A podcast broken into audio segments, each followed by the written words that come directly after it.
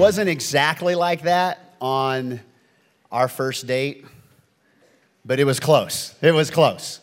Uh, where Janet invited me. You know how I had asked her to go on a date? Um, I used, you know, you know it's meant to be. You know it's a match made in heaven when you use a line from Dumb and Dumber to uh, ask your, your friend out on a date. I said, What's the chances of a guy like you and a girl like me getting together? One in a thousand? She goes, More like one in a million. And I said, So you're telling me there's a chance. All right. Well, welcome to week two of a series we're simply calling Better. Truth is, you're not going to have a perfect year. A perfect year is impossible, but a better one is possible. And so, looking back at last year, some of you, I had a great year. Others of you, I had an okay year. Some of you, I had a year from hell last year.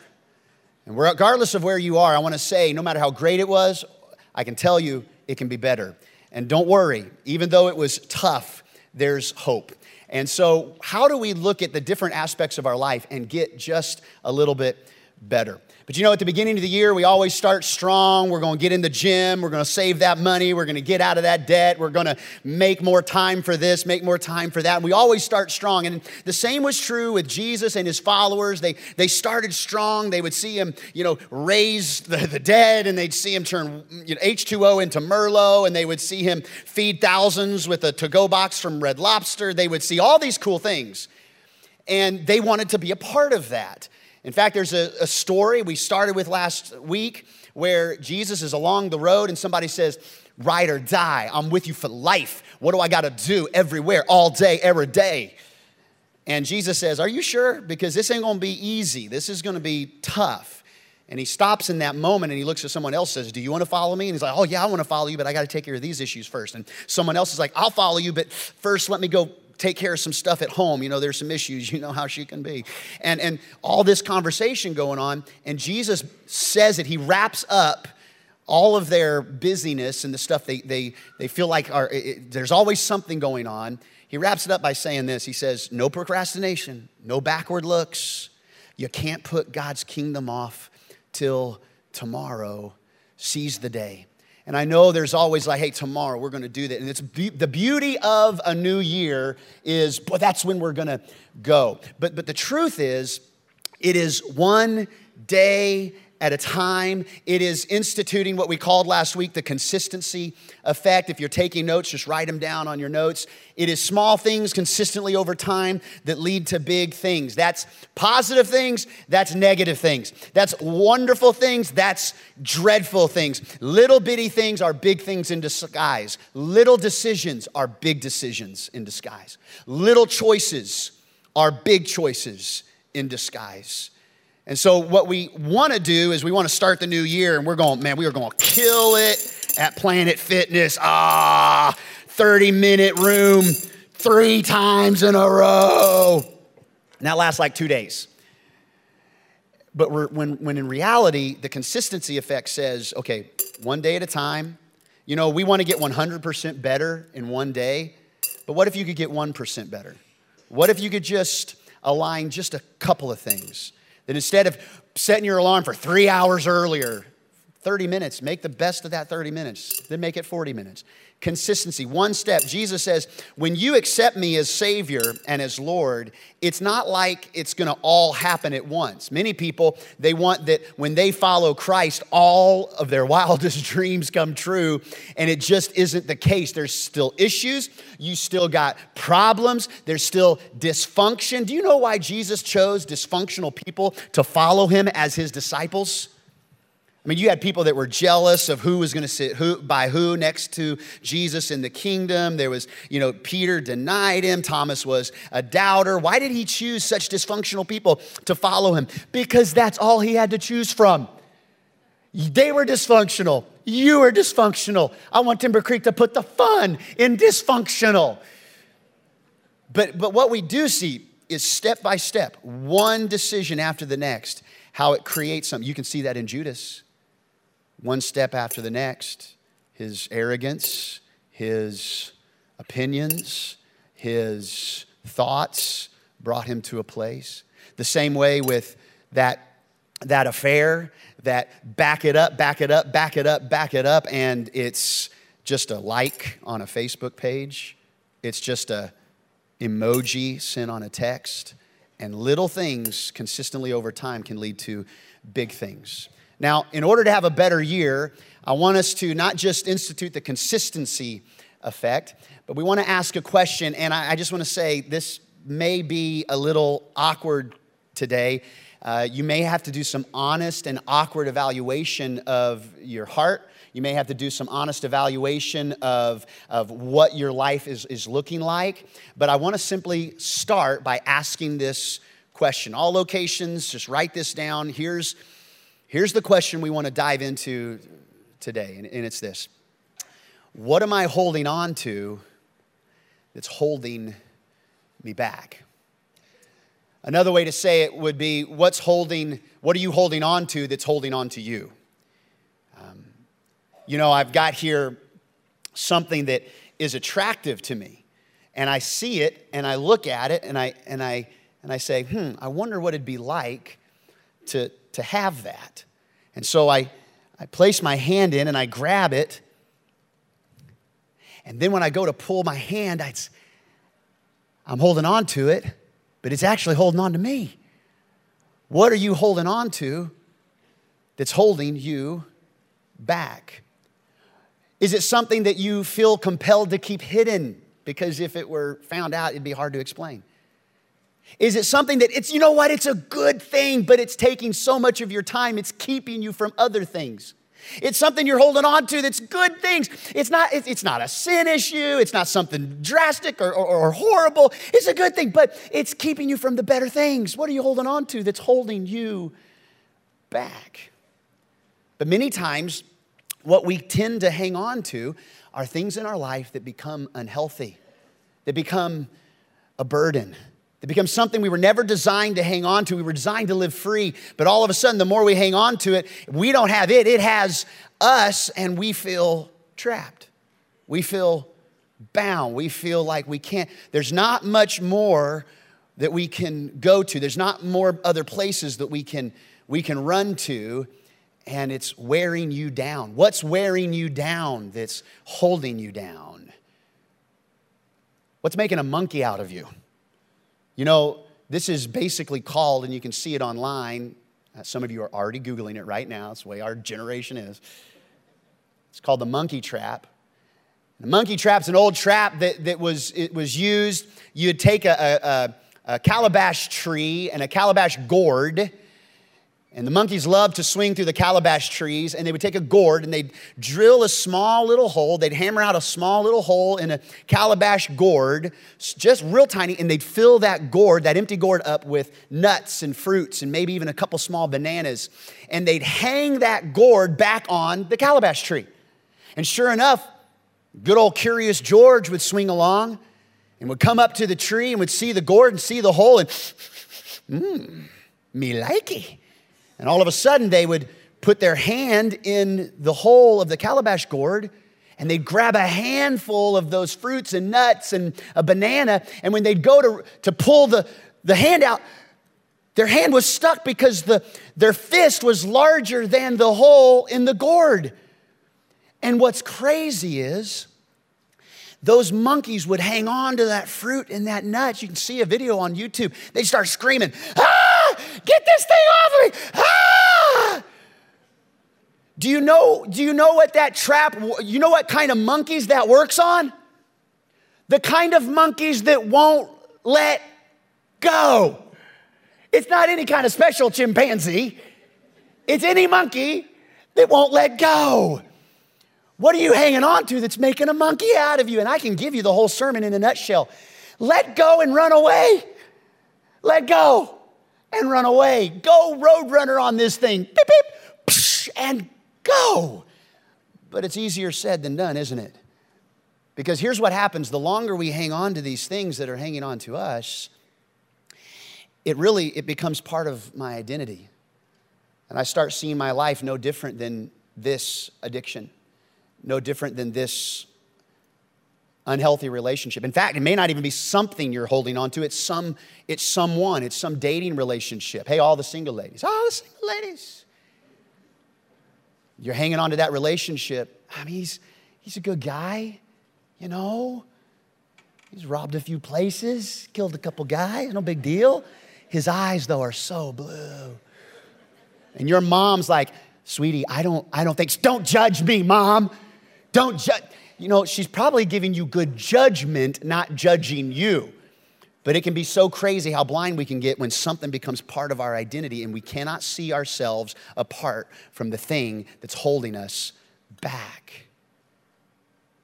What can happen is not only does it become part of my identity, but I can feel increasingly hopeless. There's no way I'm ever going to get rid of this. I might as well just deal with it. I might as well just make all of my t shirts look like this. I might as well make the whole of my t shirt big enough to carry this because that's just the way it is. And so we start accommodating what we're hanging on to that's holding on to us. We become defensive and defeated. Hey, you worry about you, I'll worry about me. No, I'm fine. I'm fine. I don't need, I'm, I'm got, you know, hand it to me. I, I don't know if you can carry this because you've kind of got, I can carry it, give it to me.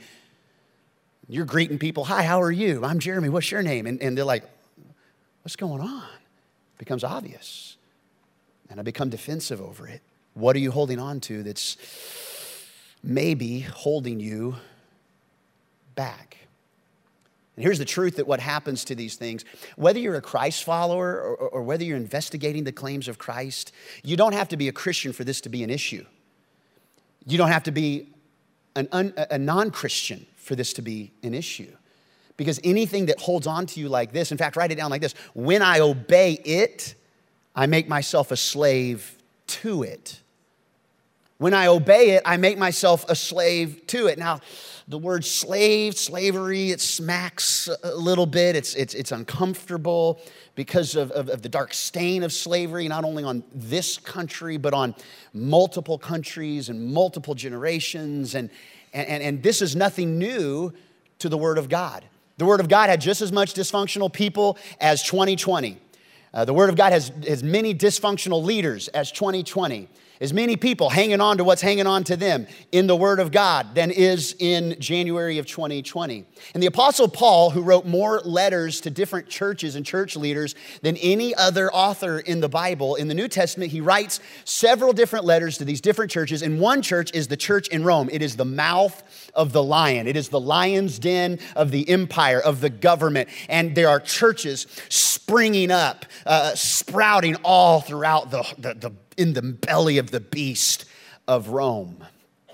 Paul writes to these Christians who are struggling with knowing what to do, but then they don't do what they know to do. Anybody ever been there? Yeah, me too. Me too.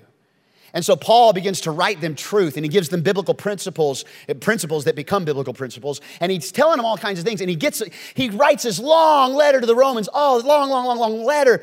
And every once in a while he's got to stop and say, you, you, do, know, you do understand this, don't you? You, you? you get it, right? And then he realizes, ooh, maybe I'm talking over their head, so I need to explain this in a little bit different way. And so he'll stop and he'll say, what I mean by that is, is this. And the way he would say that is he would say, don't you know, or hey, don't, do, do you know this, or, or don't you get it that, that this is what it's supposed to be? Maybe I should have said this in advance, but don't you know?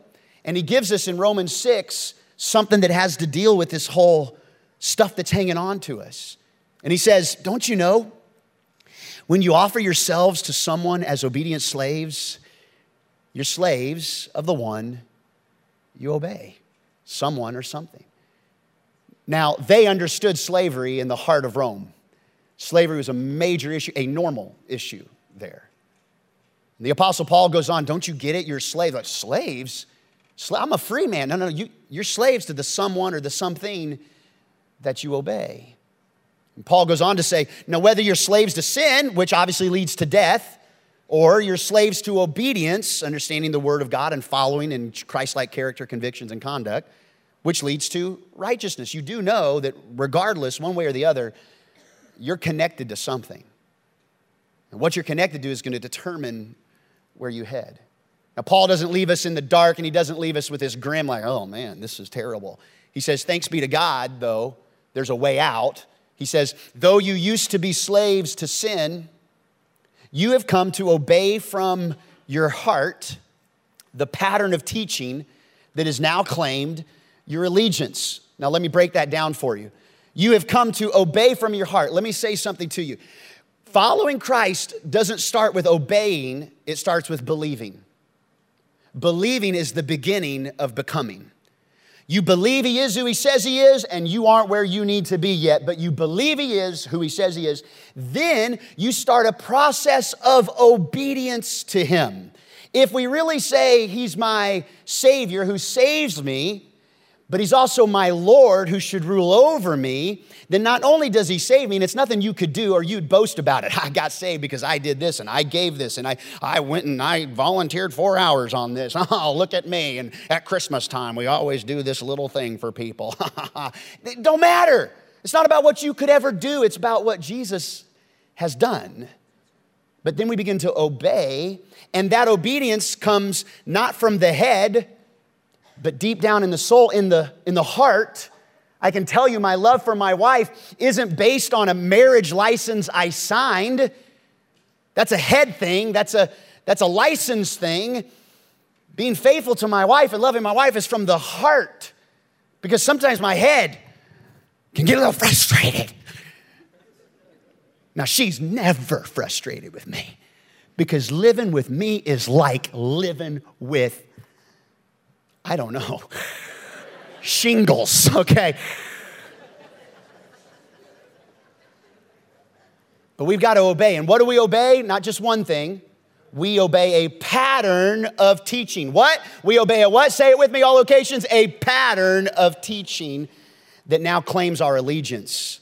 I have no problem with pledging allegiance to the flag. I'm proud to be an American. But can I tell you that in this day and age and in Paul's day and age, many times there was a stronger allegiance to a government than there was to their God. And using the guise of governmental realities and governmental situations, we take off the pattern of teaching of the Word of God and we act just like the world would want us to act. And we have an allegiance to some political party, be it Republican or Democrat or independent or you name it.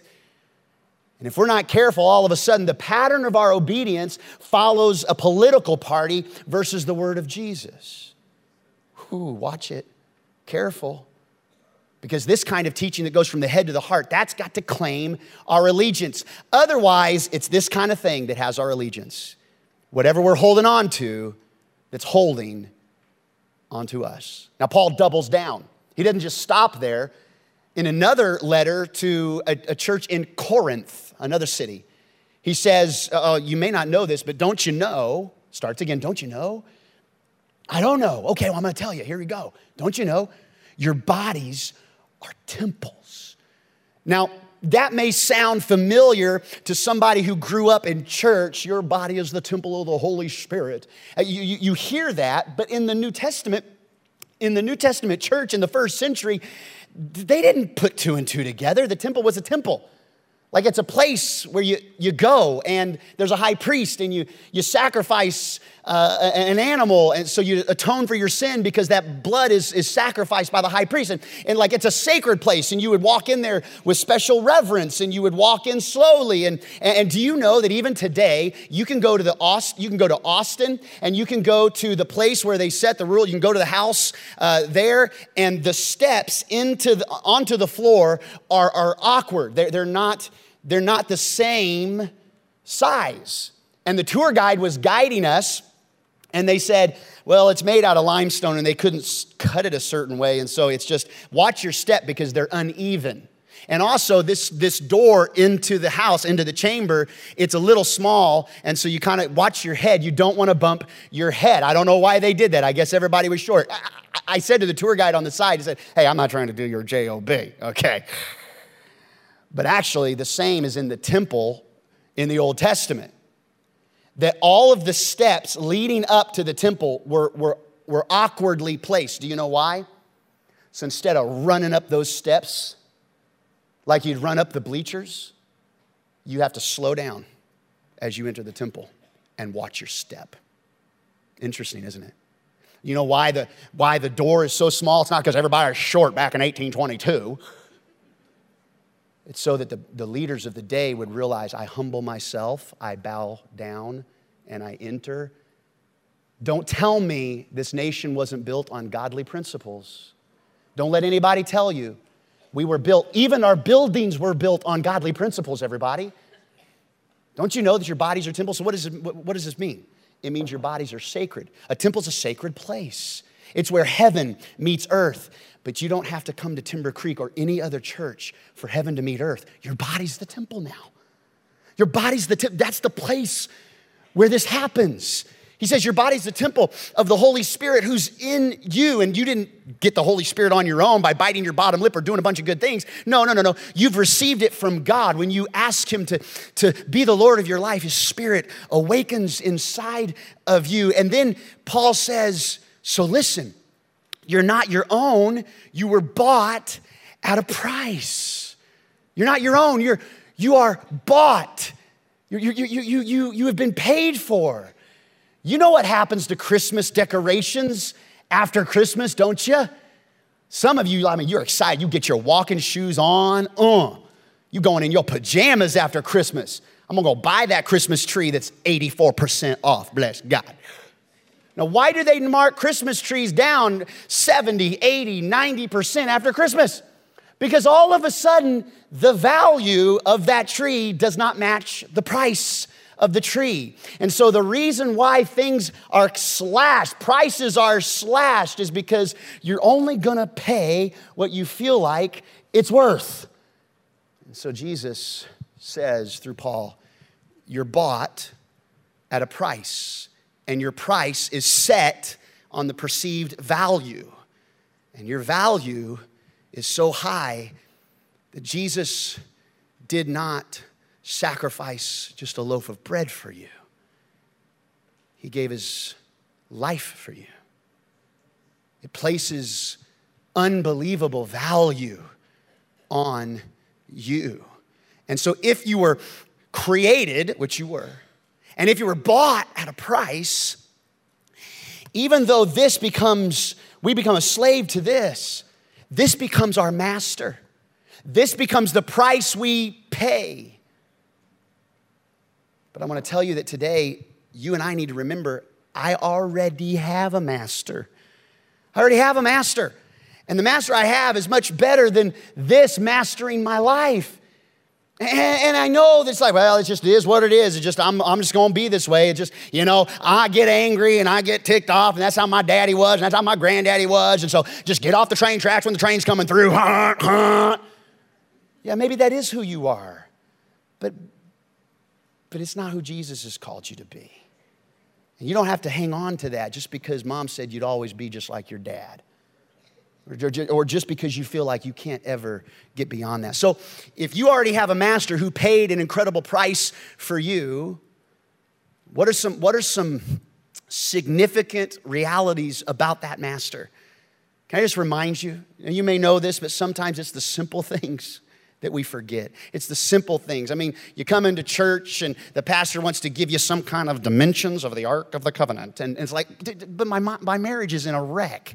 Like, yeah, but I'm, but I, I'm great that you just told me the 12 names of the disciples. That's awesome. Can you help me with this thing right here? So I want to tell you that first, God still loves me and wants to help. God's not mad at you. Okay? He's not, he's not angry with you. I cannot tell you how many conversations I've had with people that, that say, I was afraid to come to church, afraid that the walls would cave in when I came. No, he, he wants to help you. He's not leaning over the wall of heaven, waiting to slap you in the face with a belt next time you mess up.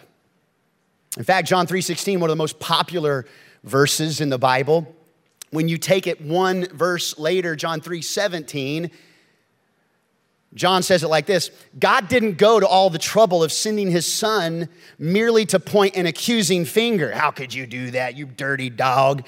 Telling the world how bad it was. You don't need the pastor to tell you how bad things are in your life. I have a feeling you can feel it yourself. I have a feeling when things go off road, when there's a wheel in the ditch, you kind of know it, don't you? You can kind of like, you know, gauge the heat in the room.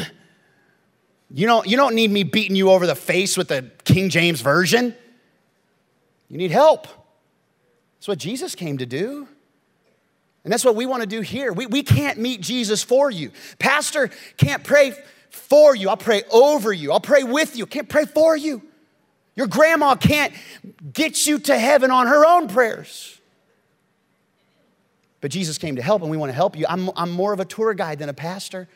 We're here to help. Next week, we will launch all of our new groups and our experiences. Um, if you're kicking the tires on Timber Creek, go at your own pace. We don't, we don't twist anybody's arm around here. We're not going to push you. We just, we're here just to guide you, not push you. And, and I want to say that, that we have all kinds of things from starting point, which is your first step.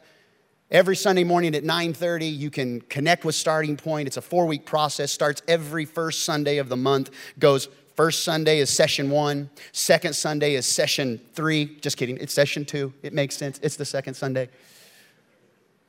Session three, session four, it's done. It's our process of figuring out what's this church all about? Why do we do what we do? How do I get connected? How do I serve on a team? And so, dream teams and groups and Grow Track, which is an intentional pathway that lasts a semester on picking up the conduct and the convictions and the character of Christ. And then ultimately, Encounter is really, you want to take this sermon today and, and you want to you want to dive off the diving board into the deep end of freedom. Encounter is the place that you want to jump into. It's on Sunday nights, and it's a series of just stepping away from stuff like this because you were called to be free. In fact, that's the next thing we need to know about our master. God can free me, He can. If you want to stay bound, He won't force you.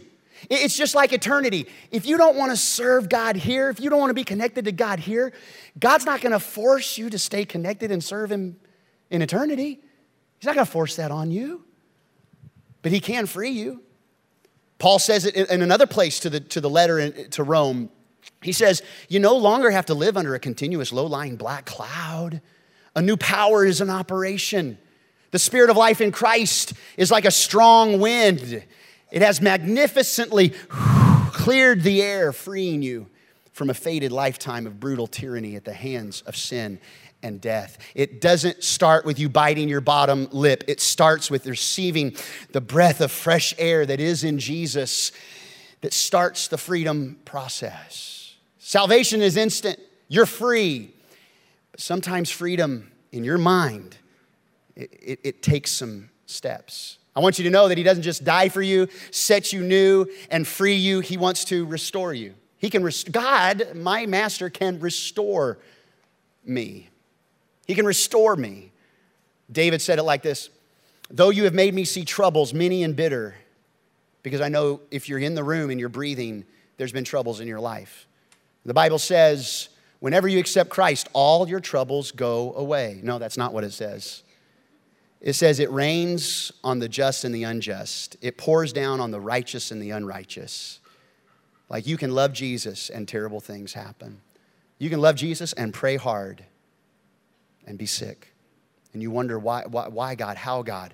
But here's what God is promising in the middle of all that, whether on this side of heaven or the other, He can restore my life again. From the depths of the earth, He will again bring me up.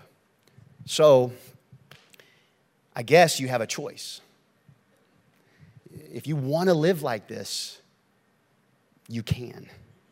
If, if you want to live being held back, if you want to live with a burden, you can. But if you want to be free, you can be free too. You can be free too. So, so can I suggest this to you? Can I suggest maybe a pattern of thinking, a pattern in your heart for no more monkey business?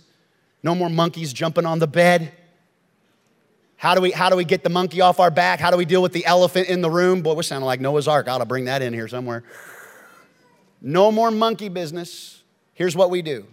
Here's, here's, here are some steps that whether you are a longtime Christ follower, because I can tell you, you can be long time following Jesus and still bound up. You can still have some issues. Your pastor isn't exempt from issues. So here's, here's the first step you've got to start trusting. You, you, you've got to start trusting. Like, like, what, like what the uh, like what a famous prince in the Middle East said to someone he had just met Do you trust me? I don't know. Why shouldn't I trust you? I mean, you are riding on a carpet, stalking me in my backyard over my fence. Why shouldn't I trust you? I've only known you for one day. Prince Ali, if that's your real name, it's not. I mean, just 48 hours earlier, he's a street rat and he's trying to justify his actions. I gotta steal to eat. I gotta eat to live. I mean, I gotta take it. Don't trust him. But Jesus says, hey, I got a better track record. Trust me. Tr- tr- trust me. Do you know what trust says? Do you know what trust? Trust is answering a question that you've been asking since birth. Do you know what that question is that you've been asking since birth? You don't even know you've been asking it. But I tell you, in every single relationship, before you can even form words, you're asking this question. It's the question that little Cooper was asking himself, little baby, uh, our, the youngest child of our, of our youth pastors. He was asking it when Pastor Cameron yesterday handed me Cooper and he came into my arms and, and his eyes went from to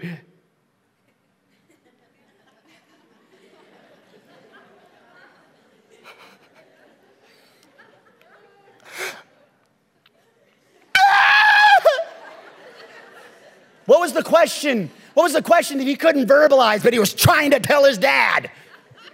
The question was Am I safe? Am I safe? Am I okay? And it's the question you ask in every relationship. It's the question you ask in business. It's the question you ask when you're having to make a decision Am I safe? Is this okay? Trust answers the question I'm safe. I'm okay. Trusting in Jesus, no matter what it looks like, gives you this overwhelming fresh air that says, I'm okay, I'm safe. Probably when you came into the room today, you didn't grab the seat you're in at one of our locations and go, Oh, that's good. That's solid wood right there. That's good. I wonder who put that together. You probably didn't do that. You, you probably didn't go,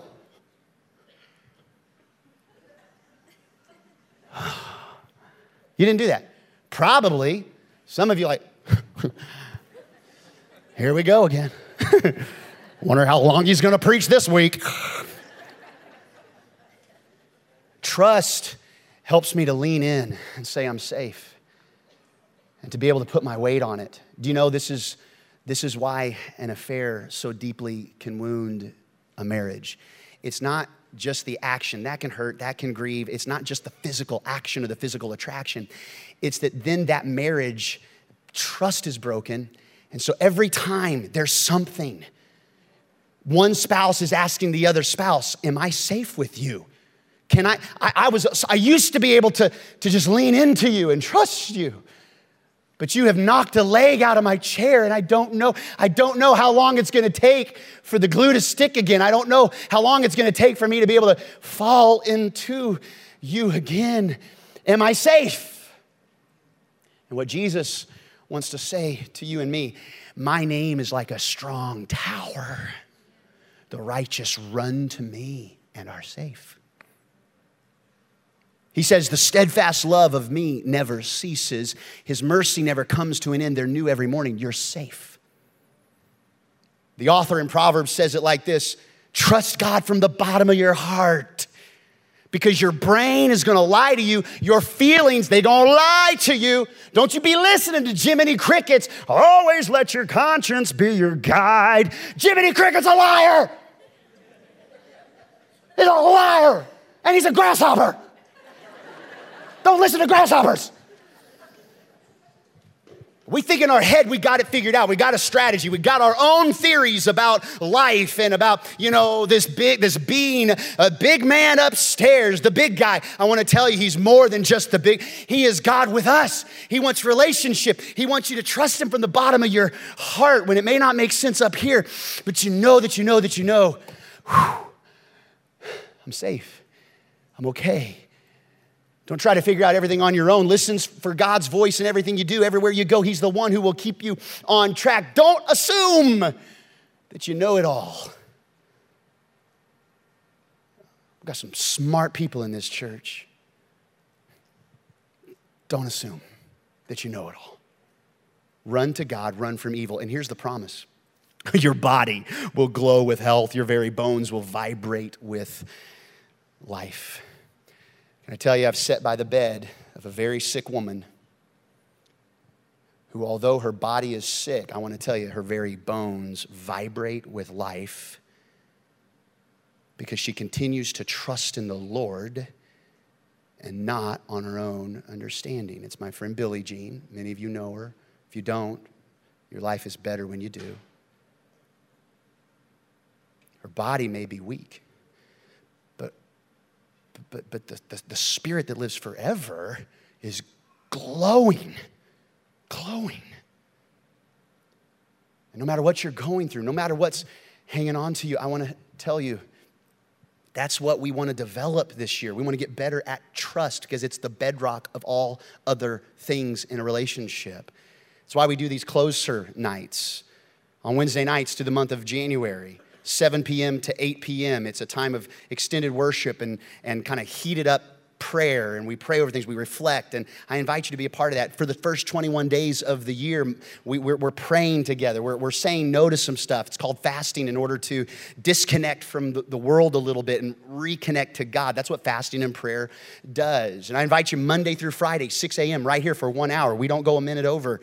We have a prayer time with hundreds of other churches live streamed in, and it's, it's led, and, and it's not like, oh man, what am I going to do? It goes fast. And all of that is part of trusting Jesus. But you can't stop with trusting. You then got to take some other steps. You got, you, got to, you got to follow through with where the trust takes you. And number two, you've got to acknowledge the root. The root may not be what you think it is, it, it, it may not be exactly what you thought it was. But can I tell you that the root of all of this, the root of all of it is sin? Everybody say it loud with me Sin. decent. It's decent. Sin. Now, in order to, to, to tell you, you need to acknowledge the root. Sometimes, sometimes it isn't what you think it is. And, and let me, let me illustrate it this way. Let me show you, let me show you a picture.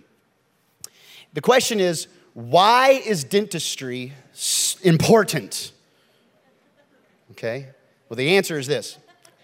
Because even though he's missing an eyebrow, the first thing you notice is his smile. It's the first thing you notice, isn't it? How many of you didn't see that? How many of you did not see the eyebrow all locations? Of course, yeah, me either. I saw it last night on Facebook. I'm like, that's going in the sermon. Now, how do I figure out how to apply it? You know, that's going in, whether it, whether it means anything or not. Here's what it means. Many times we think of the product of sin like um, the affair, like, the, like, like an addiction that keeps you, that hurts you, that hurts you. You're a temple. And when it hurts you, it's a sin. It hurts you. It hurts other people around you. It's a sin. And don't, don't think for a second that you, you sin in a vacuum. Many times, what you do can hurt other people. You just don't see it sometimes. But here's what I'm saying it's not about the action of the addiction. It's not about the coping mechanism of the affair. You back up, and it's the bigger issue that you don't see. The blatant issue is like the, the, the, toothless smile, but the deeper issue that you have to look harder on is this basically, sin is I'm in charge and don't need God. That's what sin is packaged for you to understand I'm in charge. I don't need God. I've got my theories. I'm going to be the king of my heart. When we first started this message, I read a scripture where Jesus said, No procrastination, no backward looks. God's kingdom is at hand. My question for you is where's God's kingdom? What's the geography of God's kingdom? How big is God's kingdom? Where does it start and where does it stop? Can I tell you? I have an answer for you. God's kingdom is wherever He is Lord. Wherever He rules, that's His kingdom.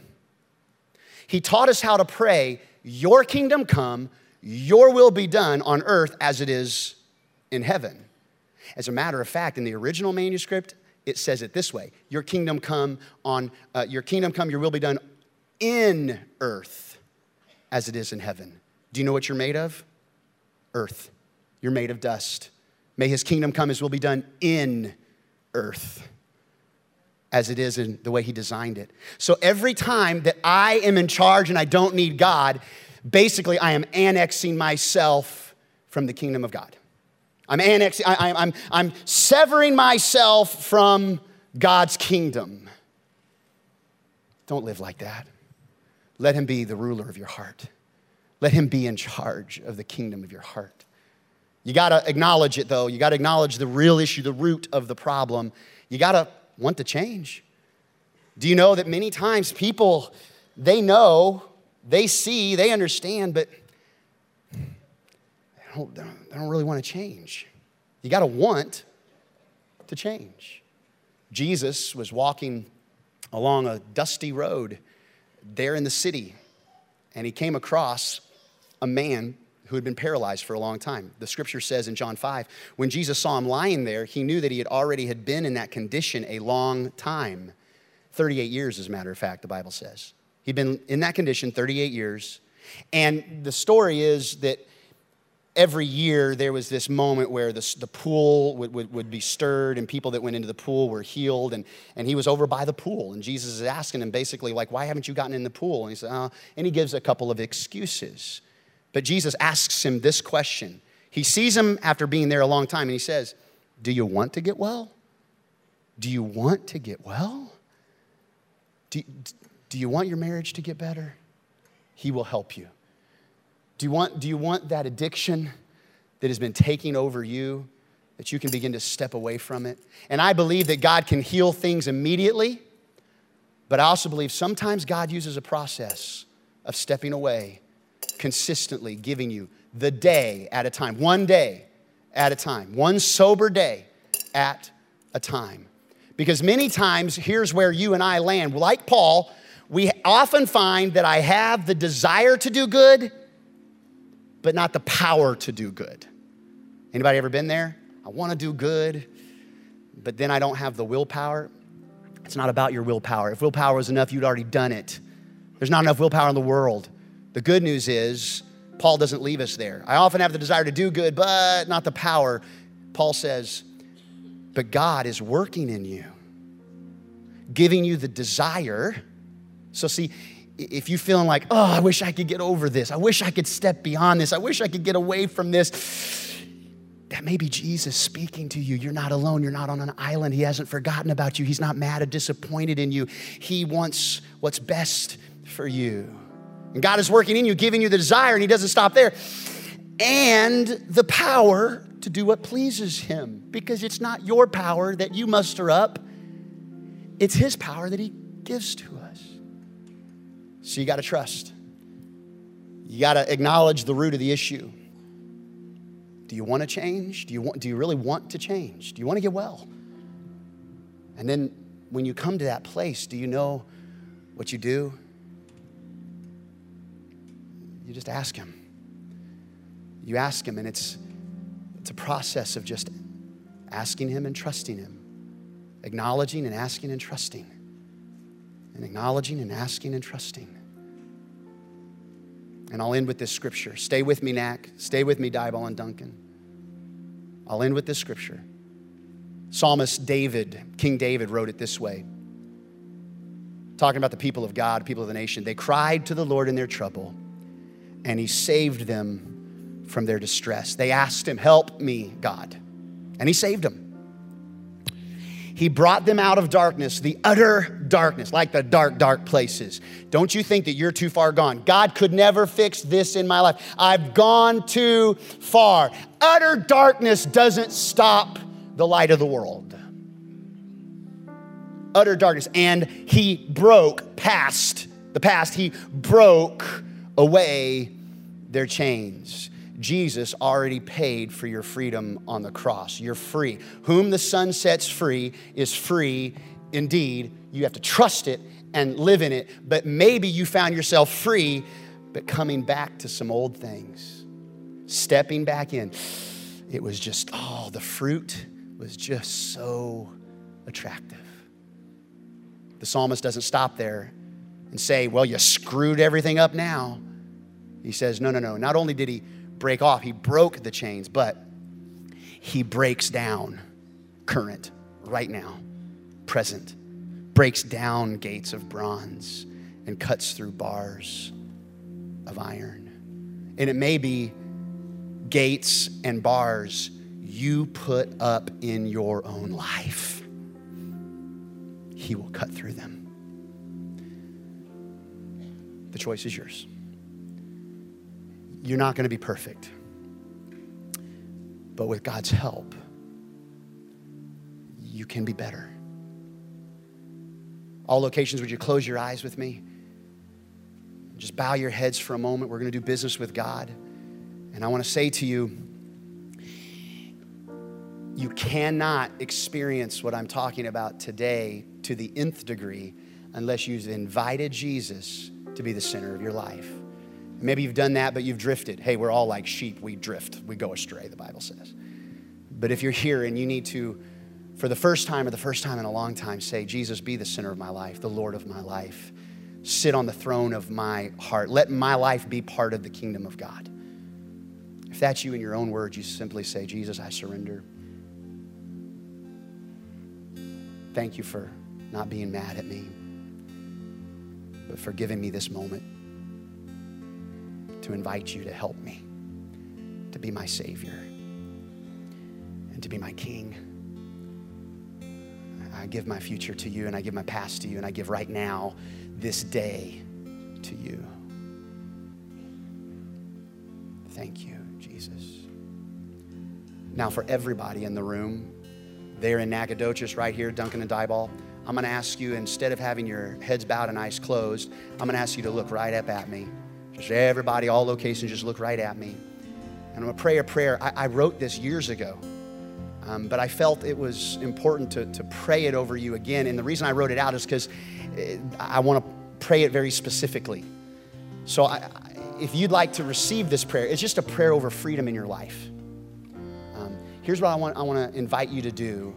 Uh, at all locations, I'm just going to invite you, everybody, just, just stand where you are, but stay where you are. Don't, don't move, don't leave. I'll dismiss you in just a moment. This is a moment with God, and I, as your pastor, or as your guest pastor, because maybe you're kicking the tires on the church or whatever location, I just want to pray a prayer over you and your family, over you and your home, over you and your, your life. And so here's what I invite you to do. If you're comfortable, I'd like, I'd like you to do this. It's kind of a signal to God, just like a symbolism, okay? Same way, like a cross is a symbol. Maybe just with one hand, place it on, on a temple of your, of your head. And with the other hand, maybe just place it on your heart. Just like you would place a hand over your heart to pledge allegiance, this is kind of focusing in on what Jesus wants to say to you right now. Now, now I'm going to ask you, you can close your eyes. I'm going to pray this prayer over you, all locations. And I want to say to you, if you're new, this may feel a little aggressive, it's a little intense. It's okay. I just invite you just to receive the words of this, of this prayer. Dear Heavenly Father, we enter your courts with thanksgiving and praise. Thank you for being faithful and just, quick to forgive, slow to anger. Thank you for not being mad at us or failing for failing yet again, but being steady to receive us as we are, not as we should be and then you take us and you recreate us and make us new. Today, Father, together with this congregation, we surrender completely and unreservedly every area of our lives and our homes and our hearts to you. We take a stand against all the lies and endeavors of the enemy and his uncreative schemes that would want to rob this church and these people and these homes of the will of Almighty God.